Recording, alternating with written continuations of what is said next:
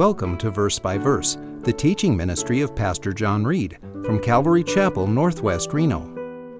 You'll want to grab your Bible and follow along, verse by verse, with Pastor John. No, we're not to trash the planet Earth. We take care of it. We protect it. We protect the animals. And we were created with purpose and meaning. We're not vicious savages. We're not to destroy and to tear up. We're not animals. We're creation. We're the keepers. We're the protectors.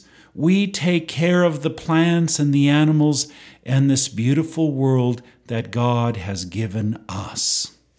It's the old song, Louis Armstrong, "What a Wonderful World." I see trees of green, red roses too. I see them bloom for me and you. And I think to myself, what a wonderful world. I see skies of blue and clouds of white, the bright blessed day and the dark sacred night. And I think to myself, what a wonderful world. It is created for me and you. But it's not complete without the Creator. He makes it truly beautiful. 16. The Lord God commanded the man, saying, "From any tree of the garden you may eat freely, but from the tree of the knowledge of good and evil you shall not eat. For in the day that you eat from it, you will surely die." Or in the Hebrew, dying you shall die. You shall begin the dying process. You will bring sin and you will bring death through your disobedience. Adam is warned by God. Adam alone is given the command by God.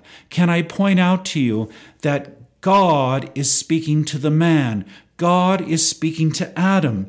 Eve has not been created yet. Eve has not been given the command. Adam is given the command. And it is Adam who will be responsible. It is Adam who will bring sin into the world. I was thinking of the scripture, Romans 5:12, and it says, "Therefore, just as through one man sin entered into the world, and death through sin, and so death spread to all men, because all sinned." Can I point out, sin does not come from Eve. The sin comes from Adam, because he alone is given the command. He is given the responsibility. And I blame Adam when he disobeys God. Because of Adam's sin, we are all dying. The human mortality rate is 100%. You will not cheat death unless by way of rapture, unless Jesus comes soon and raptures us out of this place. Let God make your spouse. Verse 18. Then the Lord God said, "It is not good for the man to be alone. I will make him a helper suitable for him," a perfect match, a marriage made in heaven. This idea of suitable means corresponding. Opposites attract. What do they say? Men are from Mars and women are from Venus. We are not alike. We're completely different physically, mentally, emotionally, and I believe, yes, spiritually. God has made men different than women, and being opposites are good. Being different is great because we complement and we meet the needs of each other, and what is lacking in one sex is fulfilled in the other. This is God's perfect plan. This is God's perfect design. Humans are creatures that are social. Humans are social creatures. And no man is an island. I was just thinking about our sheep at the ranch, and we just got some sheep. And sheep are very social. And you want to see an unhappy sheep? Separate him from the flock and keep him all alone. He will be so sad and so depressed. They are flock animals. They're social creatures. and they need to be with each other, and they travel and they walk and they eat and they sleep with each other, and by being in the herd, they feel safe and they are secure. And when you become a Christian, yes, you are God's sheep. He doesn't want you to be isolated without a mate, without a spouse, without a boyfriend, a girlfriend, without friends, and yes, even without a church. Come back to church. Verse 19. Out of the ground the Lord God formed every beast of the field and every bird of the sky, and brought them to the man to see what he would call them. And whatever the man called a living creature, that was its name. Do you ever do that with your little boy, your little girl? You get one of those animal books, and you read the animal books, and you teach them the names of the animals. Well, guess who gave the first names?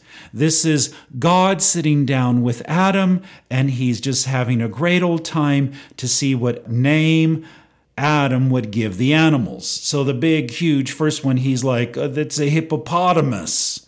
Oh, and that trunk, he must be an elephant. And oh, that weird one, he's a platypus. Oh, and that aardvark, right? You ever do the different animals with your kids and you have them make the animal noises, right?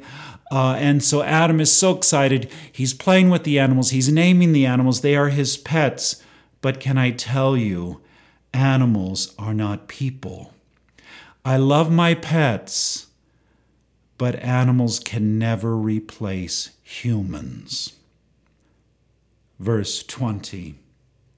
The man gave names to all the cattle, to the birds of the sky, and to every beast of the field. But for Adam, there was not found a helper suitable for him. Right, it's not good for us to be alone. We need a mate, we need a spouse, we need a love, we need a best friend. What a blessing to be able to marry your best friend. Wait for God's best. Don't compromise. Hold out. Seek the Lord and ask God to bring you a mate just like he did for Adam. Verse 21. So the Lord God caused a deep sleep to fall upon the man, and he slept. And he took one of his ribs and closed up the flesh at that place. God is doing a surgery, a divine cloning, and God is taking from Adam's blueprints, from one bone, the chemicals, the molecules, the DNA that can make another human. From one to the other, from the male to the female. And God puts Adam to sleep. A divine anesthesiology, right? He's putting him to sleep. And a divine surgery, and God's doing surgery on the side of Adam, and he opens him up, and then he seals him back, and he wakes him back. Go figure, how could ancient man even know about putting people to sleep for surgery? The Bible is thousands of years old, and God knows what he's doing. He made you. He can fix you. He can do surgery on you. He can clone you. And he can make for you the perfect mate, not a mate that you have made, right? Have you done that before? You tried to force it and make it, and you walked down that aisle and you chose the wrong one, and they weren't a Christian. It was the bad boy, the bad girl, and the marriage blows up and it ends in divorce. But guess what? God gives you a second chance. And this time, let God make your mate. Let God make your marriage, a marriage made in heaven. Let him choose your mate, and let him bring that mate to you. Verse 22. The Lord God fashioned into a woman the rib which he had taken from the man and brought her to the man. Do you see it? It's like a divine wedding. And the person who's giving away the bride is not her dad, because she has no father, right? But she has a spiritual father. It is God, and God is walking Eve down the aisle, and it is a garden wedding right there in Eden. And God gives her away, and he gives her to the man and places her hand into his hand, if you will, just like the traditional American Christian wedding. God gives away the bride. Ask Jesus to give you away. Ask Jesus to walk you down the aisle. Ask Christ to put your whole wedding together by choosing the perfect mate. Verse 23, the man said, "This is now bone of my bones." Adam seems to know what's going on. I'm missing a bone, and she has come. She has been created from my very bone, and flesh of my flesh. She shall be called woman, because she was taken out of man. I believe Eve was gorgeous and beautiful. She was everything Adam could ever want, and when he saw this lovely creature walking down the aisle as a gift from God, he goes, "Whoa, man, woman." And so it is that God can create for you the perfect spouse. Hold out. Don't give in. Don't compromise. Wait for God's perfect creation that he has made for you. Verse 24, for this reason a man shall leave his father and his mother and be joined to his wife, and they shall become one flesh. I believe this is Moses' commentary. I don't think it's Adam's, because Adam doesn't have a father and mother. I don't think he understands this yet until he becomes a father when he gives birth to his own children. Eve is not a mother yet, so I believe this is Moses who understands father and mothers and understands God's design, God's law for marriage, right? So we have a man who leaves his father and his mother, his old household, his old family. He now is become an adult. He is now on his own. And we call this leave and cleave. You leave your old family and you form your new family, right? And you become joined to your spouse like super glue. I'm stuck on you, like the old country song, right? And the two become one. This is quoted from Jesus in Matthew 19, verse 5. You know, I had a renegade Mormon come up to me. He's a polygamist. And he said, "Pastor John, you can't show me one verse in the Bible that says it's wrong for me to be a polygamist and to have multiple wives." And I said, "Well, of course, Matthew 19:5, the words of Jesus Christ." And he said, "And the two shall become one flesh," right? This is going back to Genesis. Jesus is validating the very first marriage by quoting these verses and giving a validation of Adam and Eve, the first marriage, one man and one woman for one lifetime. It is opposite sex marriage. I'm sorry, even though the government may say it's right, the judges that have ruled in favor of gay marriage, in the eyes of God, in the eyes of the Creator of us all, we can go back to Genesis, and Jesus himself, if you're a Christian, he validates heterosexual marriage of one man and one woman for one lifetime. Jesus is pro-marriage. He is not pro-divorce, and he's not pro-gay marriage. I'm sorry, but you see it right here in the Holy Bible. And man may say it's right, but God says it's against his design, the design of your body and your anatomy, and every cell in you he has made is either male or female. Accept who God created you to be. Verse 25, and the man and his wife were both naked and were not ashamed. Can I tell you, they were butt naked like little babies running around. They were just a few days old. They were newborns, but they were fully mature, probably like in their 20s.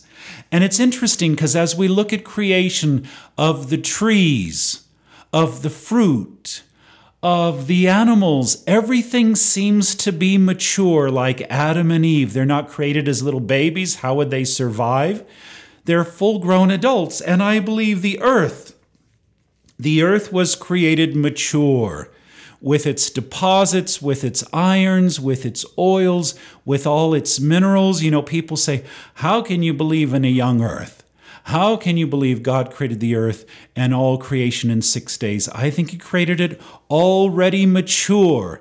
And so, yes, I think there is an old earth that God created it that way in 6 days. Do you see it?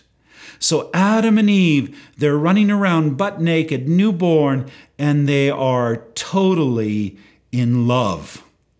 It is marriage God's way. Do it God's way. Have you tried it man's way and it's failed? Do you realize what you're doing is not in God's will? Living together, being lovers, shacking up. This is not God's plan. This is not God's purpose for you. Don't compromise. What's the old song? Put a ring on it, right? If He loves you, He should commit to you. And you should stand up for yourself and say, no, I'm saving myself for marriage. If you truly love me, you won't use me. You will marry me. And you know you only become family through marriage. If you're living together, I'm sorry, but you're only a lover. You're only a shack up. You never become family until you are married. Only three ways you become family. One, through birth, through adoption, and through marriage. And I believe you deserve the honor and the respect and the love of being family.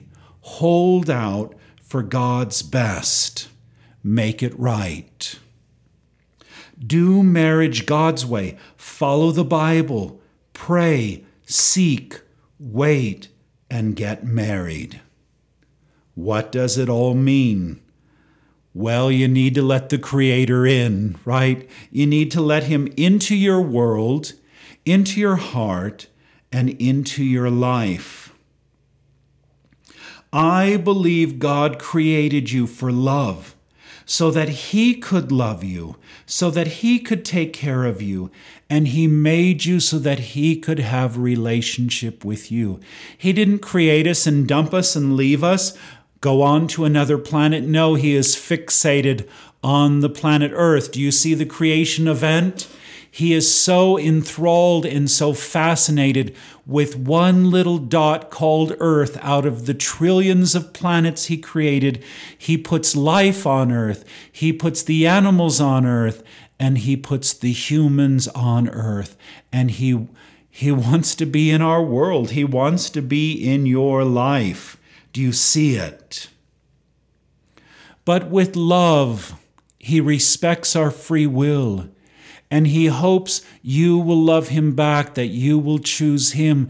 The Creator wants to be in your life. He wants to create and make miracles and wonders. He wants to make a way for you. He wants to help you with your problems. He wants to be in your life every day. Will you ask Him in? Will you let the Creator into your world that He has created? You know, recently I got a barn cat. I named him Taz because he's the Tasmanian devil. And as you may know, a barn cat is quite wild and feral. It's a wild cat that I got from the dog pound. And it lives outside and it eats the rodents. And the sad thing, they warned me, please don't pet this cat. Don't allow him in your home. Don't try to make friends with him. He'll never allow it. He will never accept you. He will attack you. He'll bite you. He'll scratch you, John, because this cat will reject you and he will never allow you to become his pet. It's so sad that my little cat will never allow me to be his owner and to give him the love of an owner to its pet. Is that you? Is God your creator, your master, your maker? And you're feral and you're wild and you're vicious and you are the creator's enemy and you will never accept his food, his love, his comfort, and his home? Don't be a feral cat. Choose the owner, the creator of you. Invite the Creator into your world, the world that He has created. Receive your Maker, the Holy Spirit, into your heart, and He wants to be inside of you. He gave you a soul so you could be a spiritual being and have communion with Him. But Jesus is the key. Jesus is the bridge to have fellowship, to have acceptance, and to have God in our life. We must reach the Creator through the Lord Jesus Christ, His only begotten Son. Jesus, the Creator, can fill the emptiness that is within you. I believe God created you with a hole in your heart, a vacuum that is so empty, but nothing else can fulfill it and satisfy the emptiness of your soul. No, not money, not things, not people, not stuff, not drugs, not alcohol, not highs, not thrills, not music. Only the Creator can fulfill the emptiness of your very soul. Only Jesus can bring the peace. Ask Him in and find complete satisfaction and joy and comfort. We will all stand before our Maker someday. And yes, even you will give an account for your life, your gifts, your talents, your time, all the marvelous things God has given you. Have you wasted them? Have you thrown them away? Have you spent them on evil and the world and the devil? Or have you given them back to God and used them for His glory? Get ready, because the Creator is coming back, and one day we will all see Him face to face and stand before His glorious throne on Judgment Day. You know, they say all roads lead to heaven. The bad news is, yes, on Judgment Day, we will all give an account before the glorious throne of the Creator. God loves you so much that He made you. He loves you so much that He sent His Son to be the bridge to creation, to all the humans on earth. Christ died for all of us, our sin, our wickedness, our rebellion, and He wants to be in our lives. I think of the old hymn, "It Took a Miracle." It took a miracle to put the stars in place. It took a miracle to hang the world in space. But when He saved my soul, cleansed and made me whole, it took a miracle of love and grace. Meet your Creator. Meet your Maker. Let's pray. Lord Jesus Christ, You are our Maker. You and the Father and the Holy Spirit, all three of You, are the Creator of everything and even us. And we give You glory and recognition, and we worship You as the Creator of all things and our very Maker. You hold our very life breath in Your hand. Thank You, Lord God, for breathing into us and touching us and molding and making us into something beautiful and wonderful. We truly are fearfully and wonderfully made. Thank You for making us the very crown of Your creation. May we find how valuable we are in Your sight. May we value ourselves through the cross and through the sacrifice of Jesus, that You love us so much You could not live without us, Lord Jesus. Thank You for sacrificing Your life and giving Your very blood to save us, to redeem us from our sin and the sin of Adam. We thank You, Lord God, for making us with purpose and meaning, with value, with significance. May we find All those things in you, Lord God, may we fulfill your purpose and calling for our lives. For we pray all these things in Jesus' name. Amen.